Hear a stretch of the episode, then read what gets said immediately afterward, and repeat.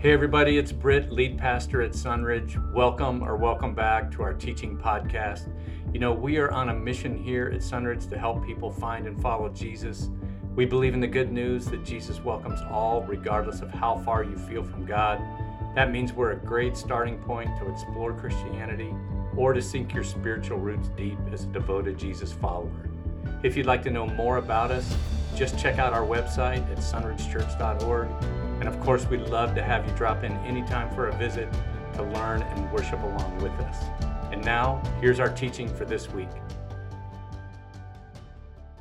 Well, good morning, Sunridge, and thank you, worship team, for leading us.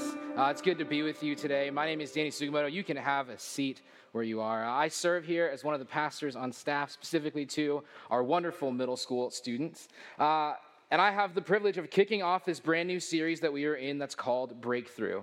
Uh, but before we start there, you know, youth ministry, we love object lessons. I don't do a very good job of doing them often. So today, we're going to kick things off with a little bit of an object lesson. So here it is. What is this? A Bible. Bible. Perfect. Perfect. W- w- what is the Bible? The Word of God. Okay. What else is it? The story of Jesus. Anything else?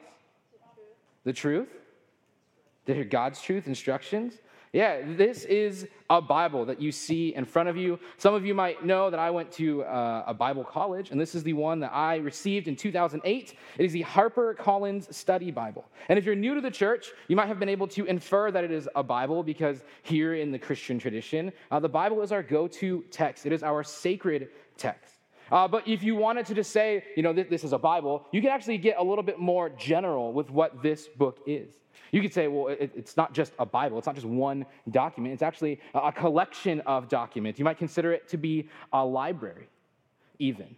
But we start there. Uh, we start with addressing what the Bible is, what this object in my hands is, uh, because many of us struggle with our relationship to this text, uh, especially certain parts, certain uh, areas within the Bible as a whole. And so there, there can be a lack of clarity about uh, what the Bible is for us about how it is and how we might approach it.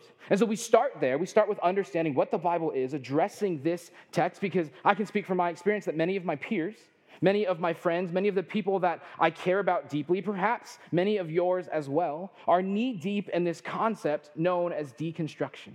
Uh, they're in this space, uh, I, I believe, sometimes because the answers that they've received about this text, about this scripture, about the Word of God, uh, whether that's from childhood or into their adulthood, uh, those things that they've learned about that text haven't been satisfying the questions that they have. Oftentimes, we're taught to approach Scripture as a means to an end. We, we treat it like this way uh, of proving our faith. If we can just memorize enough verses, people will know we're real. If we can stick to that 4:30 a.m. quiet time before we commute off to work, people will know that we're genuine Christians. If we could just, just do that. And if it's not this, this idea uh, of approaching it as a means to an end, then we, we might approach it as a manual, right? The Bible. B I B L E. Basic instructions before leaving earth. And if it's not a manual approach, then we might treat it as a measuring stick with which through which we filter our world and we assign the value of biblical to all the things that we happen to agree with uh, individually just to prove that God is on our side.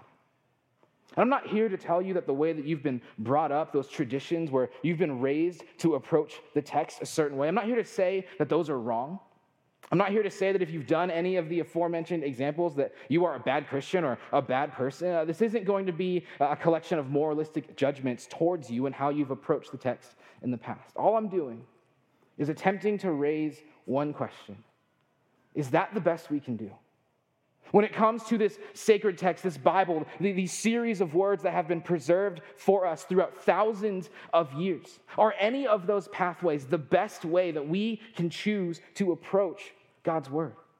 We have this one text that's been preserved in various forms throughout the years.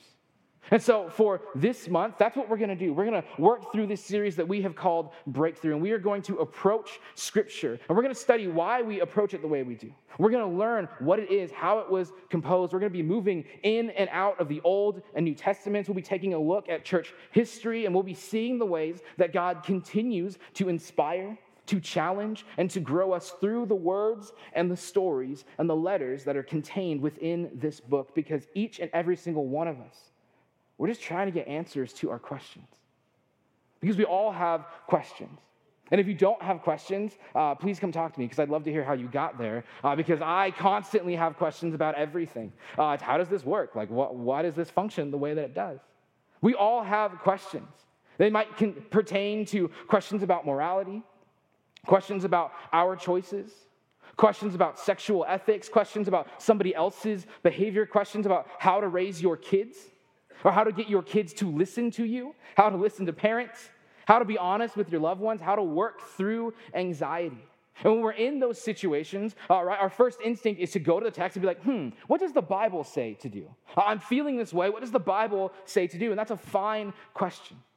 But this morning, I think a better question, and the ones that we are going to be working through, seek to understand the Bible, seek to understand God, and seek to understand our relationship here on earth. These are questions like who is God? How do I get to where God is? Who is God and what would God ask of me here in this moment? Who is God and how does or what does scripture tell us about God's character? How does the Bible reveal God's character? And what does all of this, if anything, mean for me? What does it say about me and my role here on earth? In essence, if we boil all this down into one question, I think the question that we need to consider is where is the Bible taking us? From Genesis to Revelation, where is the Bible taking us? Because all of us are going somewhere in our faith. It is very rare for us to reach a point and think, I'm good. I don't need to grow anymore. Like, I'm a, I'm a good, perfectly godly person. Most of us are trying to become better, to do better, to live better. We see an end goal for ourselves, and the problem then becomes about creating a map to get us to that destination. And so this morning, that is the angle that we are going to take.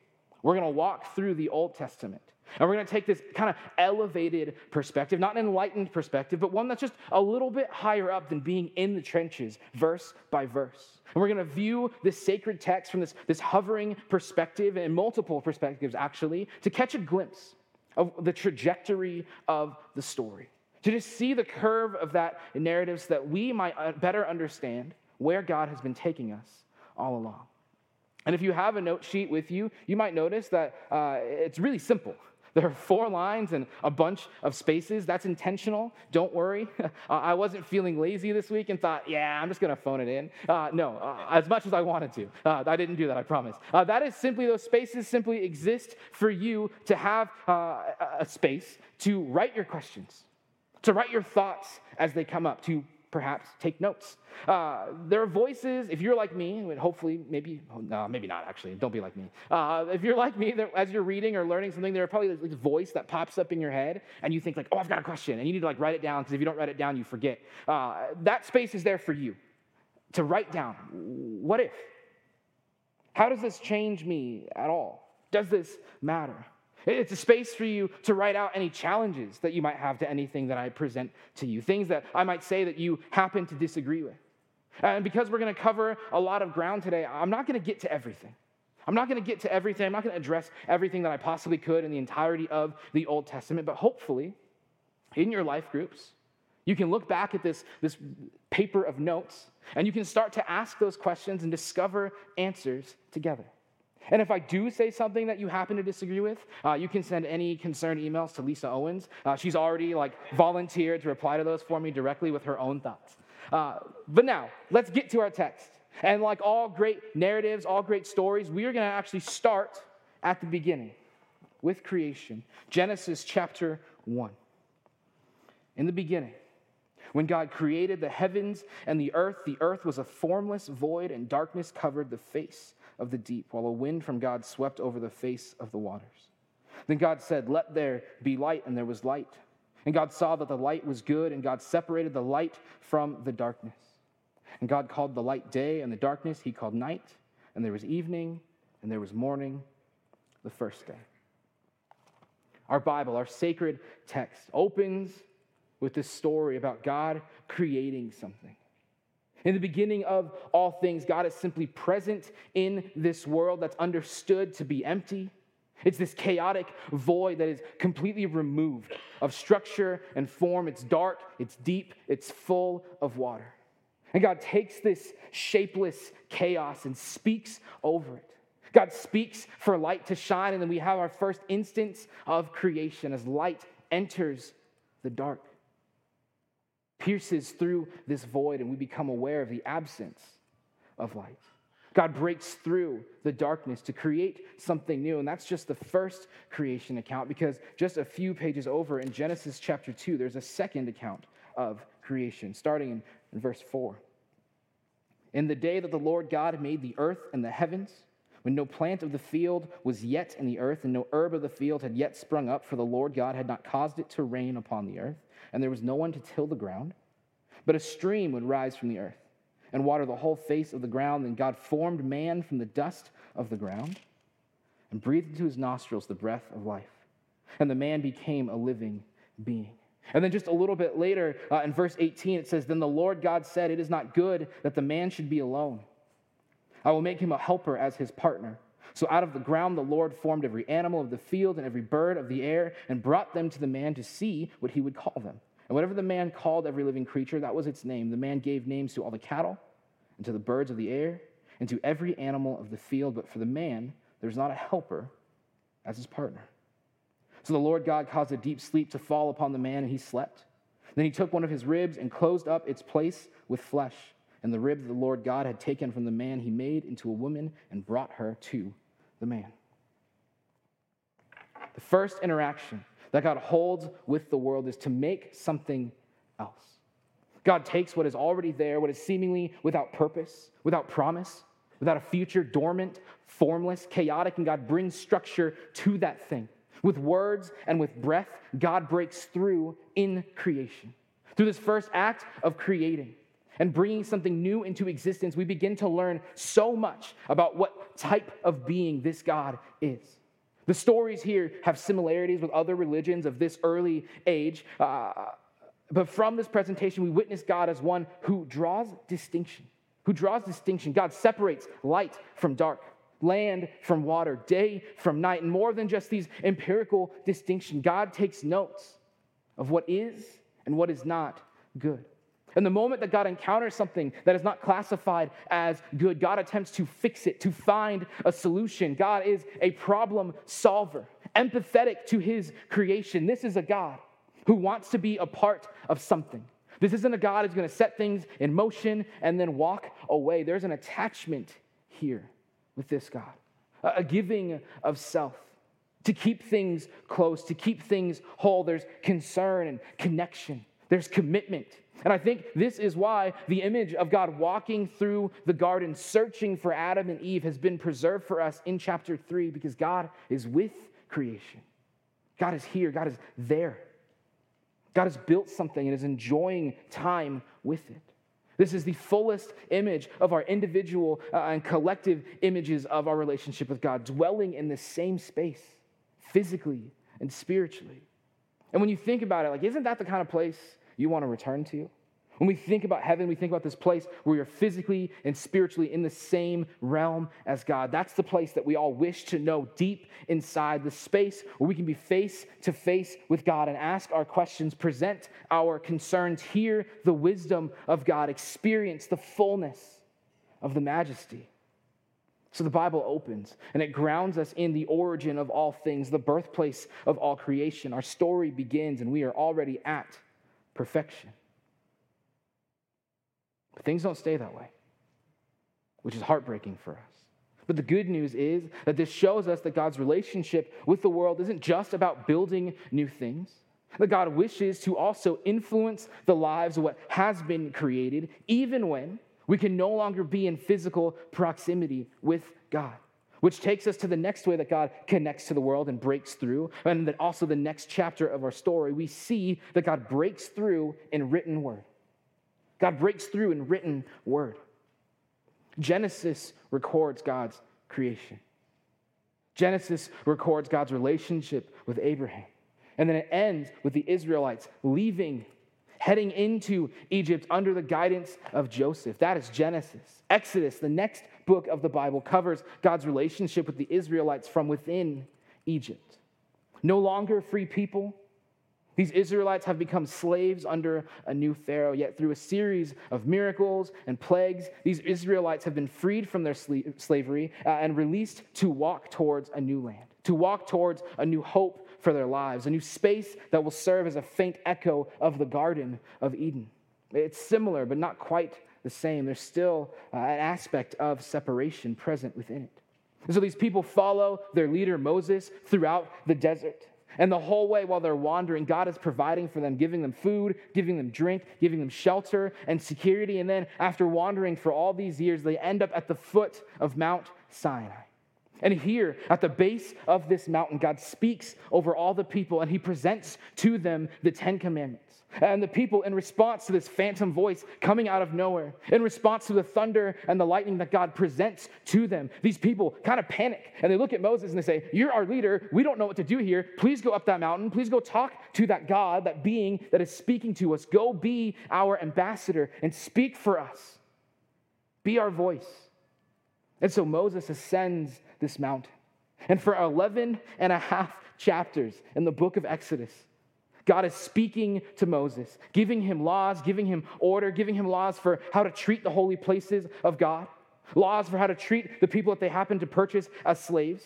Laws concerning violence, concerning property, justice, the Sabbath, festivals, the tabernacle, this portable dwelling place of God, and so much more. And up and down, Moses went up this mountain, down back to the people. God speaking to him, God commanding him, Moses returning to the base of the mountain, relaying this information to the people to bless them with the words God had given them. And at one point, Moses goes to the people presents all this information to them, all these things that God has been establishing as law. And the people, it says, with one voice, committed themselves to following after God.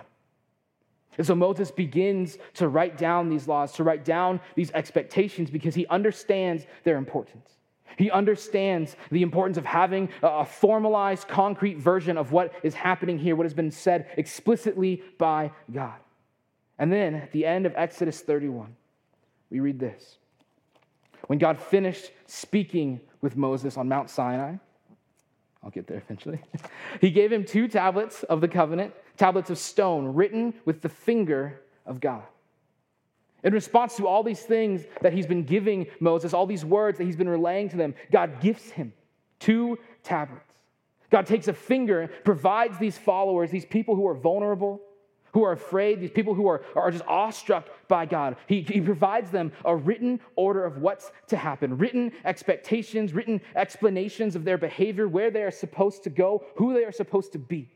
God gives them this moral code that would eventually be expanded to comprise 613 laws through Deuteronomy and Leviticus. 613 laws meant to keep these followers of God distinct from the world around them.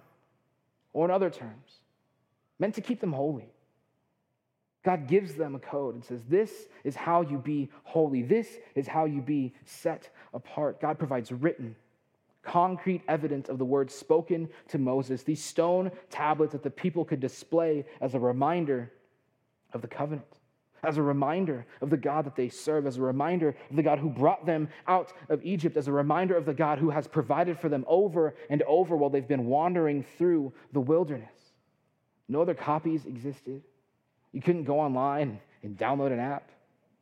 It was this these two tablets of stone, this special thing. God gives it to them, a new thing for these people.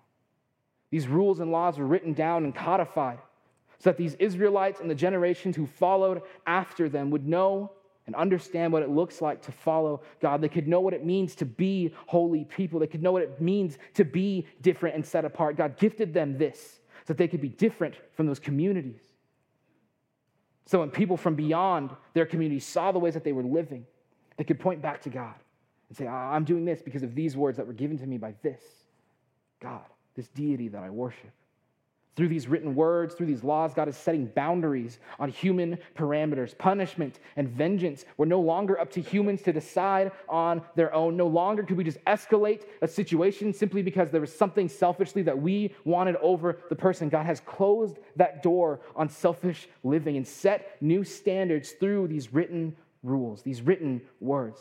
And in doing so, God has empowered people to live in an elevated way. And God has challenged the people to demonstrate their faithfulness, their care, their commitment to their God, to their community through these words. And just like it was in the garden, God is expecting, God is respecting relationship.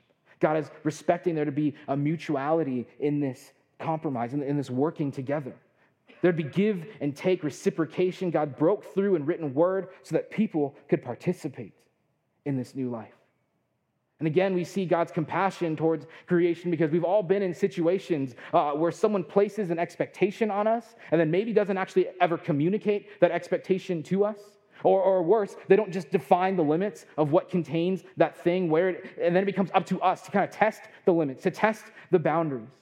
How far is too far? This is a key function of adolescence. It's asking questions, it's challenging your parents, learning to understand the boundaries, the limits of the system in place so that you can move forward together in peace. And with that method of learning together, of growing something up together, there's frustration, there's anger. I know this because I have a three year old. And it's like, buddy, you're not getting M&Ms at four in the morning. That's not happening.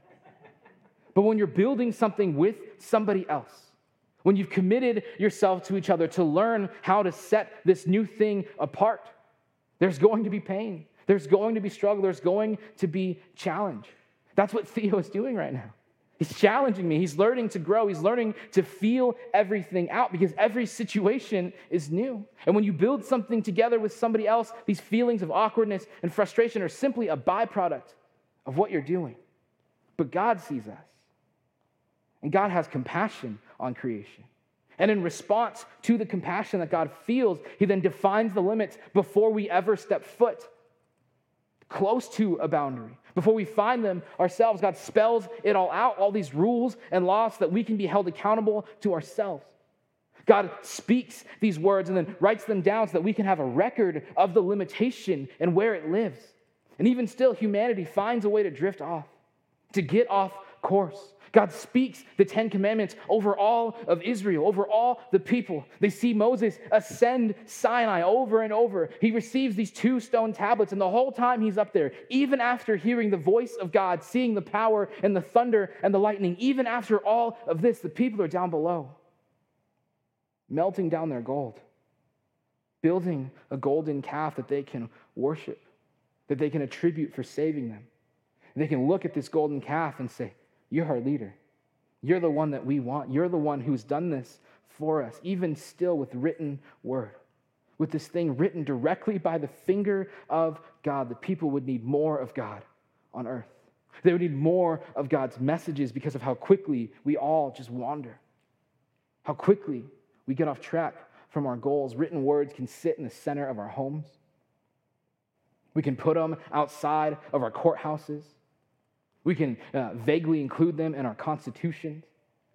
We can put them in a folder of apps on our phone that we never seem to look at because we simply don't have enough time, but we're regularly hitting our screen time limit on Instagram and TikTok.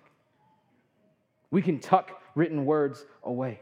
We can hide them from our sight. So God looked for people for people to speak these words as ambassadors. God looked for people to enter into their cities, to proclaim a message, to bear witness to God's word in the same way that Moses proclaimed every message from that mountaintop.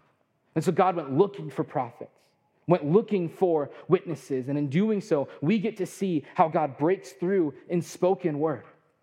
Long before there was ever a written word, the primary method for communication, for God to talk with humanity, was to speak to them. It was spoken word. God spoke with Adam and Eve in the garden. God spoke to Abram. God spoke to Moses. So this isn't a new thing for us, it's just uh, an extension, an expansion on a previous chapter. God looks for a mouthpiece, someone to speak directly to the people. And throughout the Old Testament, there are these stories of these prophets who've been specifically chosen by God to deliver a specific message to a specific community at a certain time in history Isaiah, Jeremiah, Ezekiel, Jonah, and so many more. And we often think of prophets as people who spent their time predicting the future, calling out future events, pointing and going, yeah, yeah, yeah, that's the thing. More often than not, though, that's not what a prophet does. More often than not, a prophet is simply delivering a message, proclaiming a message that God has gifted that prophet about the community's action or the community's inaction. And so the role of these prophets was to just be a member, to be a person, to be invested in your community, and then to go forth and proclaim the message God had given them.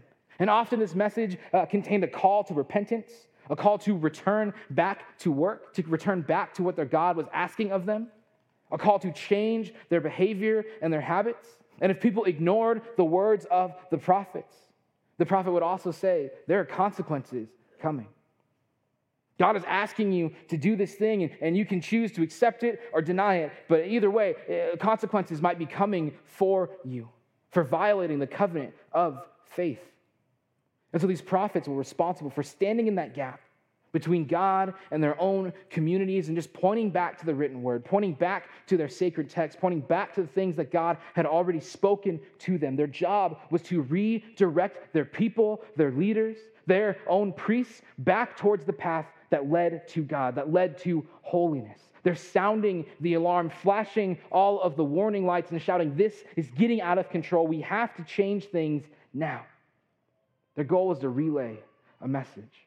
Their goal was to proclaim words God gave to them, to attempt to remind people of the covenant, the covenant they were born into, the covenant that God made with their ancestors. And this wasn't an easy job to do. When I was a kid, I used to think, man, it'd be so cool to be a prophet to talk with God.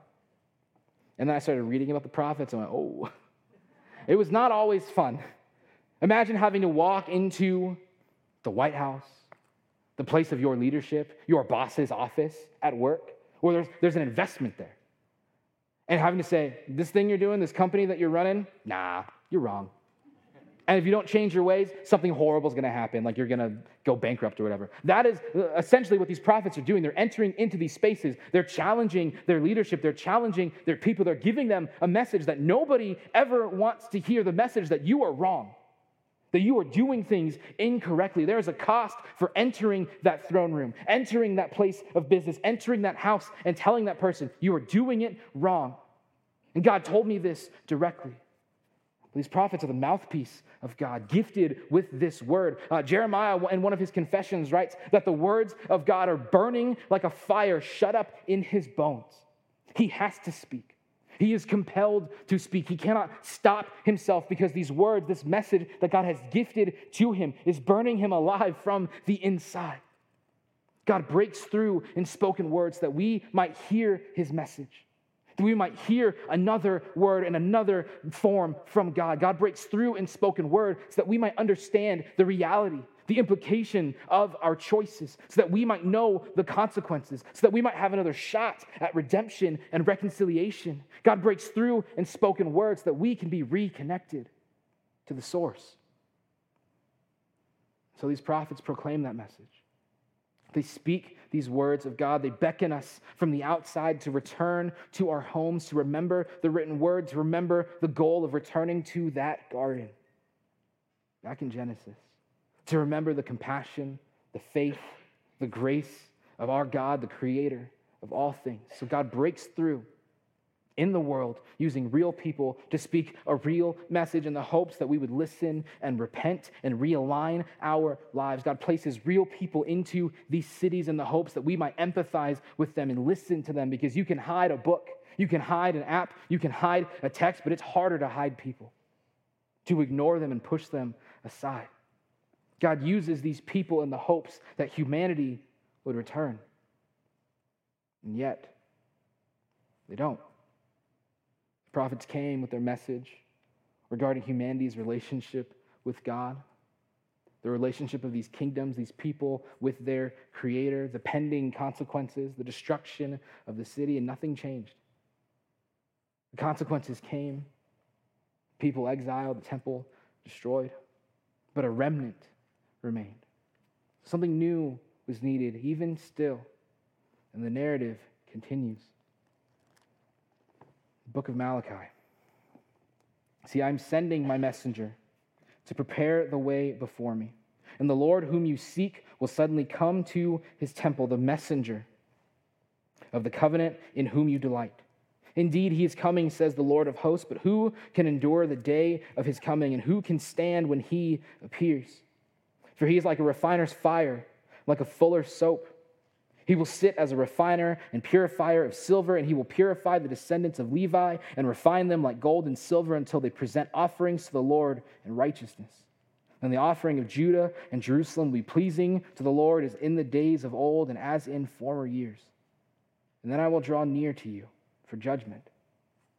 I will be swift to bear witness against the sorcerers, against the adulterers, against those who swear falsely, against those who oppress the hired workers and their wages, the widow and the orphan, against those who thrust aside the alien and do not fear me, says the Lord of hosts. For I, the Lord, do not change.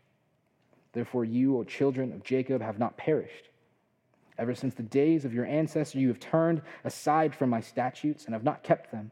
Return to me Return to me, and I will return to you, says the Lord of hosts. But you say, How shall we return? How shall we return? God gifts a few more thoughts through the prophet Malachi. And then the letter ends a few more thoughts, and then 400 years of waiting in silence. A few more thoughts, and then that is the close of the Old Testament. A few more thoughts, and then generations of followers are left looking around, wondering, well, how will we return? How shall we return? Who does this speak of? Who is this messenger? Where will this messenger come from? What are they going to look like? How are we going to know this is actually the person that's promised to us? God has broken through in creation, broken through in written word, broken through in spoken words of the prophets. What could possibly be next? How shall we return? Because I want to return. I want to get back to that garden. I want to get back to that place where God walks with creation. I want to get back to the space where I can dwell with my God in physical proximity. Do you? Don't you? How shall we return? And hundreds of years later, 400 years later. In the beginning was the Word. And the Word was with God, and the Word was God. He was in the beginning with God. All things came into being through him, and without him, not one thing came into being. What has come into being in him was life, and the life was the light of all people. The light shines in the darkness, and the darkness did not overcome it. There's a man sent from God whose name was John. He came as a witness to testify to the light, so that all might believe through him. He himself was not the light, but he came to testify to the light, the true light, which enlightens everyone was coming into the world. He was in the world, and the world came into being through him, yet the world did not know him. He came to what was his own, and his own people did not accept him. But to all who received him, who believed in his name, he gave power to become children of God, who were born not of blood, or of the will of the flesh, or of the will of man, but of God. And the Word became flesh and lived among us and we've seen his glory, the glory of a Father's only Son, full of grace and truth. How shall we return? A new creation. How shall we return? A new thing, a new covenant, a new light that has broken through in the world. Because the final way that God breaks through is God breaks through in being. God breaks through in being. And as the band returns to the stage, we can start to see the arc of the Old Testament. And we see through this arc that creation, the written words, the spoken words of the prophets all testify to a God who wants to participate in life with us, with creation. The tabernacle that Moses was instructed to build was a method for identifying the dwelling place of God where God's Spirit chose to dwell. Uh, the temple was built in Jerusalem as the centerpiece of the city, the centerpiece of Jewish faith, the dwelling place, the house of God. The written word was meant to show us what holiness could look like. The spoken words of the prophets were meant to draw us nearer. The trajectory of the Old Testament is to witness to a God who creates and who sustains and who beckons and heals and loves and guides. It's, it's the trajectory of the Old Testament. It's to display a God who is so committed to creation that God would lay everything aside so that anybody could experience a relationship with Him. And then we see the culmination of all these things rising in expectation, rising in anticipation, and we see them develop in the person of Jesus. Hallelujah, Hallelujah indeed. We see Jesus walk on earth. Through the incarnation, God enters into the world to walk among people again, to experience life with the people again, to suffer with people, to heal people, to give hope to people, to encompass all of the teachings of the written word, all of the teachings of the prophets, to be that person for us, and so that we can have a renewed sense of purpose and direction. God chose to be here with us. How shall we return? Through the incarnation of Christ. God entering this world to be with us, to be the Word of God taking on human flesh, entering in to have relationship with us, unprompted by us, undeserved by us. God has chosen to break through to reveal an elevated way of living, one that is distinct, one that is full of compassion and creation, one that is full of hope and second chances, one that seeks humility over certainty. God has entered into the world, which gives us cause to celebrate because God is not done with us. God has not stopped moving here. God has not stopped drawing us into new life. God is constantly beckoning us out, calling us forward into new creation. That's the story of the Old Testament. God is still at work. The God is not done. It didn't end in the garden. It didn't end at the base of Sinai. It didn't end in exile. There are new chapters to be written in your life, new ways for you to find yourself in the story of Scripture, new beginnings for all of us. God has broken through for you to get to you, to be near to you, because you are someone worth chasing. You are worth the pursuit. You are worth it all. You are worth celebrating. And speaking of celebrating, I'd like to make you aware of a special season that we're entering into. Is the season of Advent. So if you could take out your phones. This is real. I'll wait. You can take out your phone. You can open up that calendar app that you've got, whether it's Fantastical or Android Calendar or whatever it is. And you can set an event for November 28th. It's a Sunday right here in this building, 5 p.m. 6 p.m. Thank you. I should have verified that ahead of time. 6 p.m., November 28th, right here.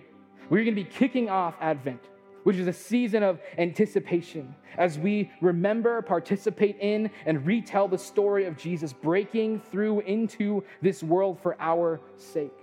We'll take time on that day to celebrate the birth of the fullness of the Word of God here in this world and celebrate the story of a God who took on the weight and the burden of our sins that we could have renewed relationship, that we might get a glimpse of that garden, a chance to return to things. That's a few weeks away. For now, we celebrate, we reflect on the trajectory of this section of Scripture, one that has shown us what God is like. So let's go back to that question from the beginning. Where's the Bible taking us? Through the narrative of the Old Testament, we see God break through in creation, in writing, in spoken word, in Jesus coming into the world as himself. And all of this was done so that God could direct us to the fullness of his presence. It's all about taking us into new creation, about taking us into salvation, about taking us into a new life that feels more like the garden where our story began. It's about taking us into the arms of a Savior who stepped in to break the cycle. The Bible is moving us towards a God of compassion, a God of empathy, a God of connectedness, a God of concern and character, towards a God who injects order into chaos, who injects hope into the world. A God who genuinely desires to be with us. A God who's chosen to take action on our behalf, who breaks through on our behalf. The God is taking us towards a God who is broken through to get to you. You stand? Join us in worship. Hey, everybody, it's Britt again. Thanks for listening. If you need something, if you have a question, or you'd just like us to pray for you, you can reach us through email info at sunridgechurch.org. We hope you'll listen in again next week, but in the meantime, keep helping people find and follow Jesus.